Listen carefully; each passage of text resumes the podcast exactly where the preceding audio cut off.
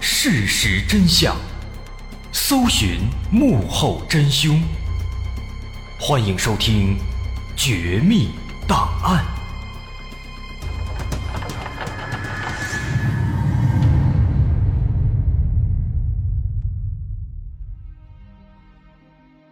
还原事实，探索真相。欢迎来到今天的《绝密档案》，我是大碗。二零一零年四月九日深夜十一点，安徽亳州蒙城县的幺幺零指挥中心接到了一通报警电话。打电话的是一个十二岁的男孩，听起来他非常慌张。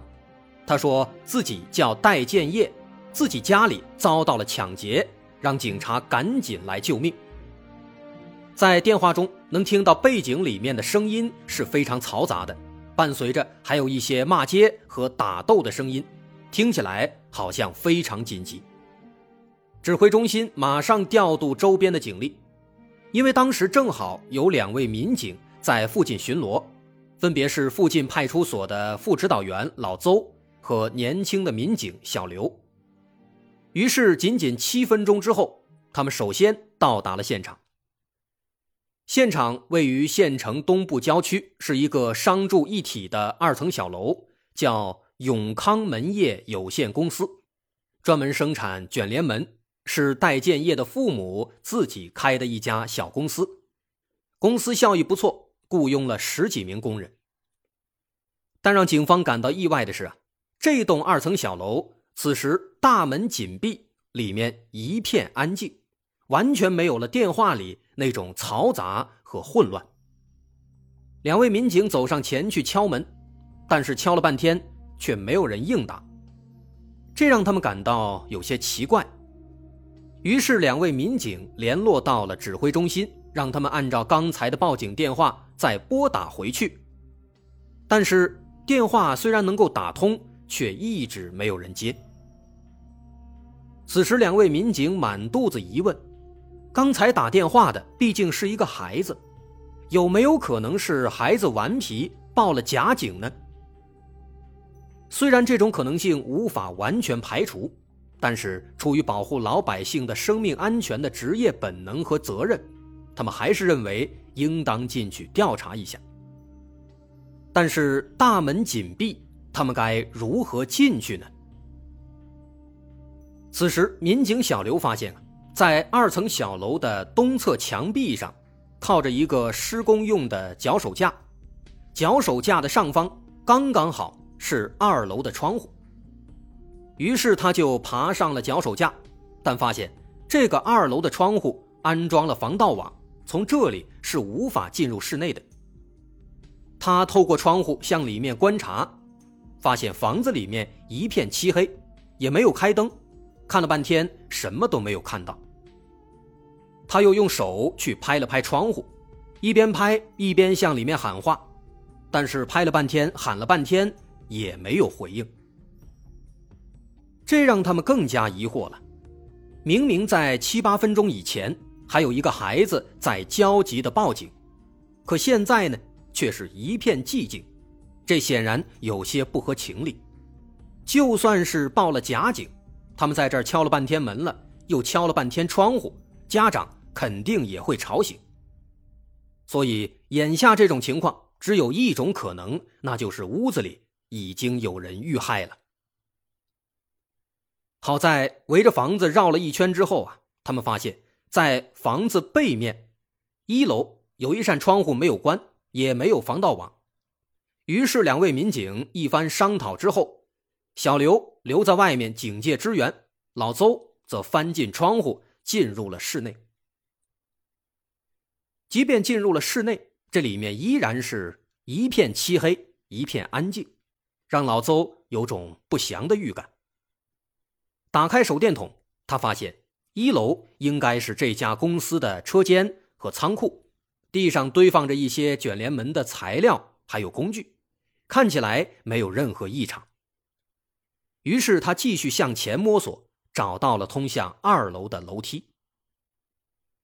刚刚走上楼梯，他就立刻发现了问题。在手电筒的照射下，他看到楼梯台阶上出现了断断续续的滴落的血迹。看来他们之前的猜测完全正确，这房子里肯定发生了可怕的事情。此时，老邹的心也提到了嗓子眼毕竟从接到报警到赶到现场，只有短短的七八分钟，如此短的时间，案犯有可能还没有离开现场。换句话说，很有可能案犯还藏在这栋房子里。想到这儿。他掏出自己的手枪，悄悄上膛，谨慎地向前探索。二楼应该是生活区域，明显能看出有客厅、有卧室。地上的血迹一路延伸到了其中的一间卧室。手电筒的灯光扫过去，能看到这间卧室的门敞开着，门上还有一个大大的脚印，门框有些许撕裂，看起来。歹徒应该是直接踹开了房门，冲了进去。老邹谨慎地靠近，他举起枪来到门口，借助手电筒的灯光向里面观察，而眼前的场景让他彻底震惊了。只见报警的戴建业、他的父亲戴忠伟和母亲张宝梅全都倒在血泊当中，他们满脸血迹，已经没有了呼吸。一家三口全部遇害了，这着实让人震惊。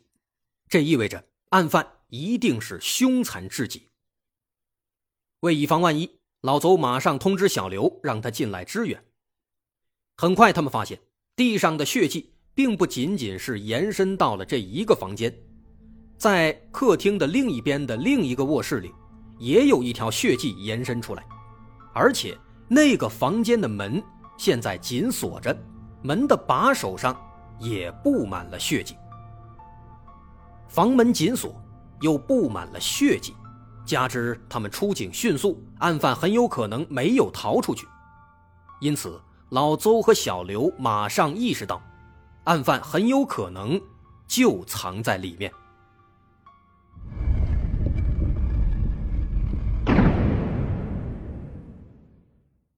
此时。两位民警全都屏住呼吸，握紧了手里的枪，随时准备和歹徒展开殊死搏斗。他们也知道，虽然现在等待支援的警力赶到是最安全的做法，但是那需要时间。而歹徒如果真的就藏在这间屋子里，一旦增援赶到，他们很有可能会狗急跳墙，甚至他们也有可能有人质。如果到那个时候，就危险了。打定主意之后，两位民警当机立断，偷偷绕到阳台，从阳台的窗户跳进了屋子里。然而，当他们进来之后啊，眼前的一幕却再次让这个惊悚的夜晚充满了无边的诡异。因为这个屋子里面并没有案犯，而是有着大量的血迹和两具老人的尸体，他们分别是戴建业的姥姥和姥爷。何翠兰和张坤，从接到报警到两位民警抵达现场，仅仅七八分钟，一家五口却同时惨遭杀害，没有一个活口。两位民警马上通知了幺二零，但即便医生立刻赶到，也无力回天了。后经检验，五名死者，报警的孩子戴建业，因为头部遭到钝器击打。导致重度颅脑损伤，当场死亡。他的父亲戴忠伟因为颅脑损伤和失血性休克死亡。母亲张宝梅、姥姥姥爷何翠兰、张坤都是因为身中数刀导致失血性休克。民警赶到时，他们应该是刚刚咽气。如此恶劣、如此重大的案件，立刻惊动了安徽省公安厅。甚至后来还惊动了公安部。彼时大家根本不会想到，这起案件的侦查之路将会非常曲折。因为戴建业的父母做买卖，家里条件不错，因此警方首先想到的是劫财。而且戴建业报警时也说了，说自己家里是遭到了抢劫。但是。当警方对现场展开勘查之后，却首先排除了这种可能性。这是因为在现场发现了大量的现金。戴建业父母的卧室里，一件衣服的口袋里放着三万元现金，厚厚的一沓，非常显眼。在他们床上一个枕头的下面也放着一万元的现金，但这些都没有被拿走。此外，按照一般的逻辑，如果案犯的目标是钱，也完全没有必要把一家五口全都杀害。现场有大量的搏斗的痕迹，说明一家五口曾经奋起反抗，有一场激烈的战斗，但最终却全都被杀害。而且需要注意的是，在戴建业的父母身上有数十处刀伤，很多都直接刺向了要害部位。这远远超出了正常的致死量。这似乎意味着戴建业的父母和案犯之间可能是有着一个极大的仇恨的。我们退一步讲，如果真的是为了钱，那么案犯其实可以采取偷的方式，没有必要大张旗鼓的去抢。毕竟，盗窃和抢劫他们的量刑是完全不一样的。而现场的门上。有好几处脚印，门框也有一些撕裂，说明是一脚踹开了房门，冲进了屋子。这个架势完全没有盗窃的意思。综上所述，为财的可能性似乎是非常小的。结合戴建业的父母，他做生意，在商场上可能会遇到很多矛盾和纠纷，因此警方初步猜测，这可能是一场仇杀。从现场来看，案犯是具有一定的反侦查意识的，他没有留下任何指纹，肯定是戴着手套作案的。而且，在如此仓促的时间里，他还专门擦掉了自己的所有的足迹，能看到所有的足迹全都被死者的血液胡乱的涂抹掉了。这也是一个仇杀的案犯经常要做的事情，毕竟仇杀就意味着。案犯和死者认识，而消除足迹就能在一定程度上避免自己被暴露。不仅如此，接下来的一项新的发现似乎也在印证着仇杀的可能性。在那件放着三万现金的衣服旁边，还放着戴建业的母亲张宝梅的手提包，在包里，警方发现了一张带有血手印的名片。这个血手印经过检验属于张宝梅。值得注意的是啊，作为生意人，张宝梅的包里有很多收到的名片，好几十张，但是唯独这一张留下了他的血手印。显然，张宝梅在死前曾经专门把这张名片给拿出来。他为什么要在生命垂危之际拿出这张名片呢？是意有所指，还是被人强迫呢？喜欢看侦探小说的朋友，可能这个时候会提出一种猜测，认为张宝梅这样做可能是在故意留下凶手的线索。其实警方也是这么认为的。这张名片上的名字叫做张建立，根据调查，张建立是一家灯具店的老板，也是戴建业的父母在生意上的朋友，双方算是比较熟悉。生意上的朋友啊，这符合商场纠纷的先决条件。那么，案犯有没有可能就是他呢？警方马上找到了张建立。面对警方的询问，张建立表示，自己在四月九号案发当晚和朋友一起喝酒了，而且喝了很多，喝断片了，完全想不起来当天晚上都干了什么。他还找来了当天晚上一起喝酒的朋友来给他作证。朋友表示，当晚确实一起喝酒了，喝了不少。十点左右散场，散场之后呢，就把张建立送回了家里。但说实在的，这只能证明他十点之前的行为，无法证明在案发的十一点左右他到底在哪里。而且不巧的是，当天张建立的妻子回娘家了，因此。没有人证明当晚十点之后张建立的具体行踪，而张建立也无法自证清白。那么，张建立到底有没有问题呢？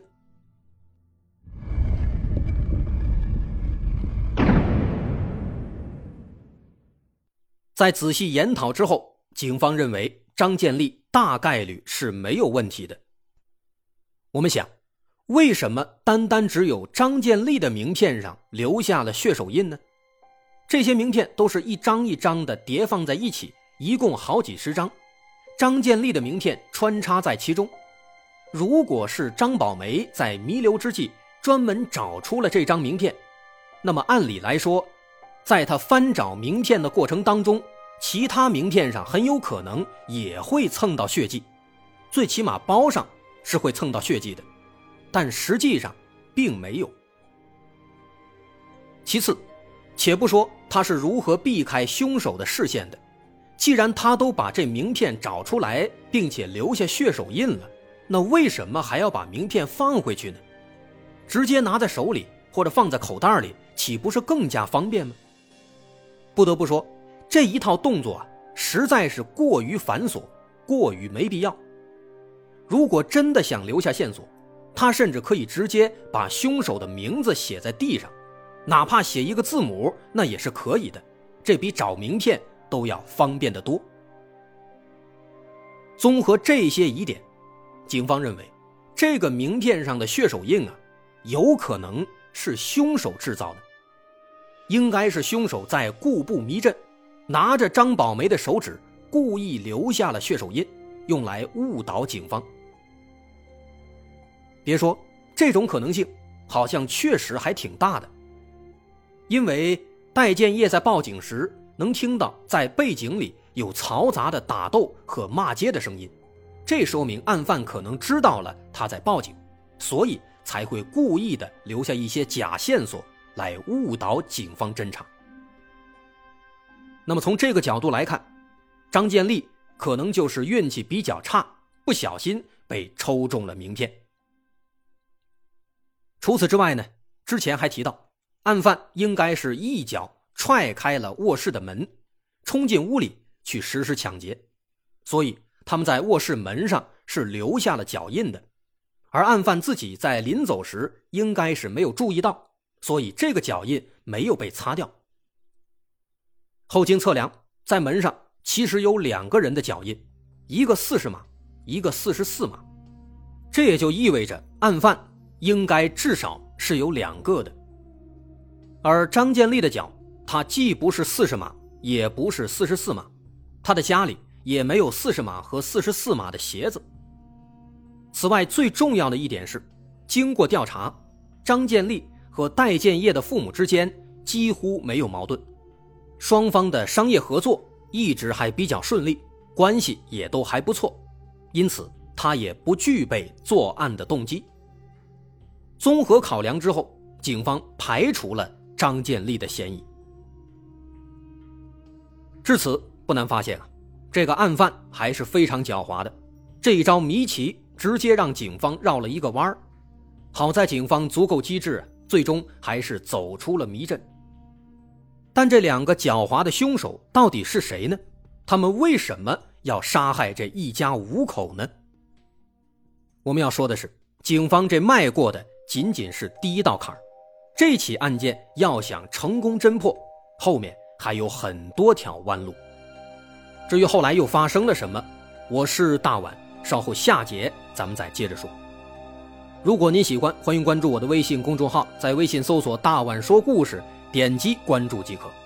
我是大碗，稍后咱们下节继续。